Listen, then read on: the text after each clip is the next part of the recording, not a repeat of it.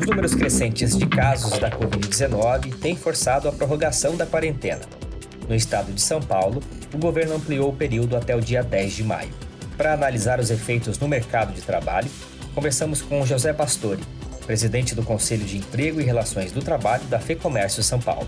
Ele comenta as medidas provisórias 927 e 936, a recente decisão do STF que dá aval ao acordo individual e fala também sobre a medida provisória 905, conhecida como MP do Contrato Verde-Amarelo, que pode perder a validade nesta segunda-feira, 20 de abril, caso não seja votada pelo Senado Federal. Eu sou Guilherme Baroli e você está no podcast da Fê Comércio São Paulo.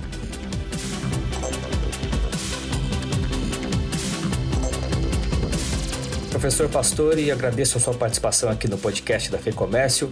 Primeiramente, eu gostaria que o senhor comentasse a velocidade e a qualidade da resposta do poder público quanto às medidas trabalhistas para o enfrentamento do coronavírus, né, por meio das medidas provisórias 927 e 936.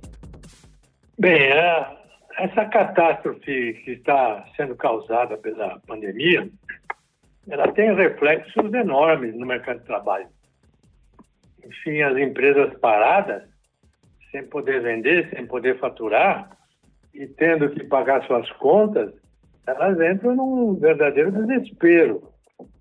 E isso pode redundar na demissão de trabalhadores, porque elas, no final do mês, têm que pagar a folha.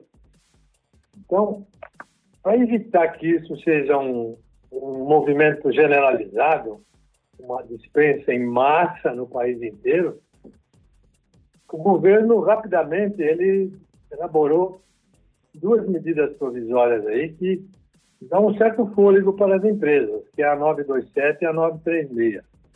A 927 permite, permite estender o banco de horas até 18 meses, dar férias antecipadas, dar férias coletivas. E a 936 permite suspender o contrato de trabalho por algum tempo ou então reduzir a jornada e reduzir o salário. Então, são medidas que são tomadas para tentar preservar o emprego. O empregado passa a ganhar um pouco menos durante a vigência dessas medidas, porque o governo contribui com uma parcela do seguro-desemprego e a empresa contribui com uma parcela do salário. Mas, apesar de ele ganhar um pouco menos, a coisa mais importante nesse momento é que ele preserva o emprego. Então, eu acho que as medidas estão na direção correta e eu espero que elas venham surtir um bom efeito no final das contas para preservar os empregos e, sobretudo, para preservar o poder de compra dos trabalhadores, porque a economia só pode retomar suas atividades se houver consumidores. E para haver consumidores, é preciso ter emprego e renda.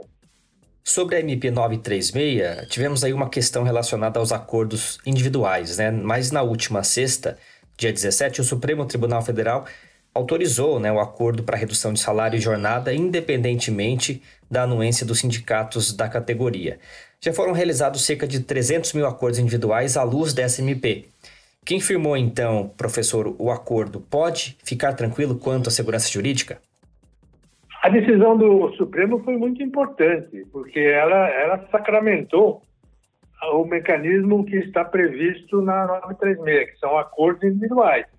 Então, os ministros decidiram que isso é válido, é legal, é constitucional, ou seja, nós tivemos aí a, a, a maior segurança jurídica possível, que foi o ok do Supremo Tribunal Federal. E tanto aqueles que já firmaram acordos individuais, como aqueles que estão firmando ou vão firmar, para ficar tranquilos que a segurança jurídica está garantida.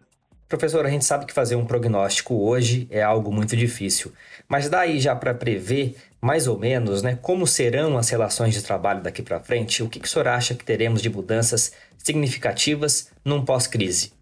Eu estou evitando um pouco fazer esses prognósticos, porque eu ainda não sei é, quanto tempo vai levar o isolamento, a quarentena, Uh, eu não sei quanto tempo as empresas vão ficar fechadas, né? Uhum. Então, tudo vai depender, da, digamos assim, da, da, da, lentidão ou do gradualismo, digamos assim, que vier a ser a, a, adotado para a abertura das empresas e reativação da economia.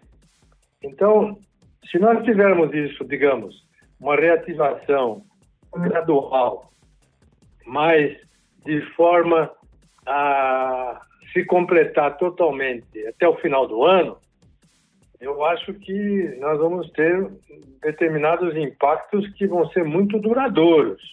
Por exemplo, no desemprego, na, no teletrabalho, no, na questão de trabalho escalonado. São novas modalidades de trabalhar que podem, podem ficar para sempre.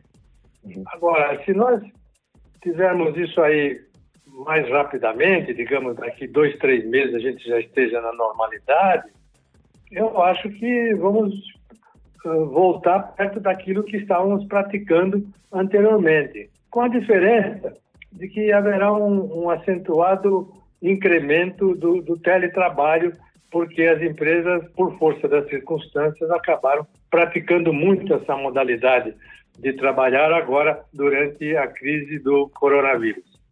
É, os dados de desemprego são alarmantes. Né? A estimativa do próprio governo fala em 12 milhões de desempregados, somados aos 12 milhões atuais. Então serão quase 25% né, da força de trabalho. O senhor lembra, num artigo publicado recentemente, que esse drama só ocorreu nos Estados Unidos na crise de 29. Então, para finalizar, eu queria que o senhor falasse sobre a medida provisória 905, conhecida como MP do Contrato Verde-Amarelo, que tinha aí o objetivo de incentivar a geração de emprego para jovens e deve perder a validade nesta segunda-feira, dia 20 de abril, caso não seja votado pelo Senado Federal. É, eu espero que ainda o Senado se manifeste e aprove essa medida, porque ela é muito importante. Veja, existem dois grupos que são muito vulneráveis para conseguir trabalho no Brasil: os jovens e os idosos. Os jovens, porque eles não têm experiência e o mercado fala: bem, se eu vou contratar um jovem e pagar encargos sociais de 102%, e posso contratar um que não é tão jovem, mas que tem muita experiência, e vou pagar também 102%, eu prefiro contratar uma outra pessoa do que um jovem inexperiente.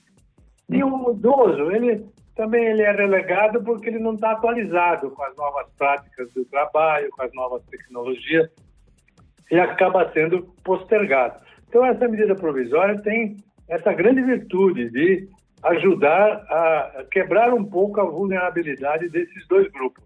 Além do que, ela tem vários outros dispositivos importantes, que são o trabalho aos domingos, por exemplo, que vai aumentar bastante a oportunidade de trabalho quando tudo vier a ser, a ser normalizado, a questão também do, do acidente de percurso, que ele deixa de ser um acidente ocupacional. Enfim, eu acho que seria, será uma pena se essa medida provisória perder a validade hoje.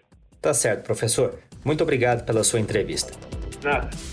Eu conversei com o presidente do Conselho de Emprego e Relações do Trabalho da FEComércio São Paulo, José Pastore. Fique atualizado. Acesse fecomércio.com.br. E se você é empresário, Descubra as vantagens de ser um associado da federação, acessando lab.fecomércio.com.br. Obrigado pela companhia e eu volto em breve com mais uma entrevista para você.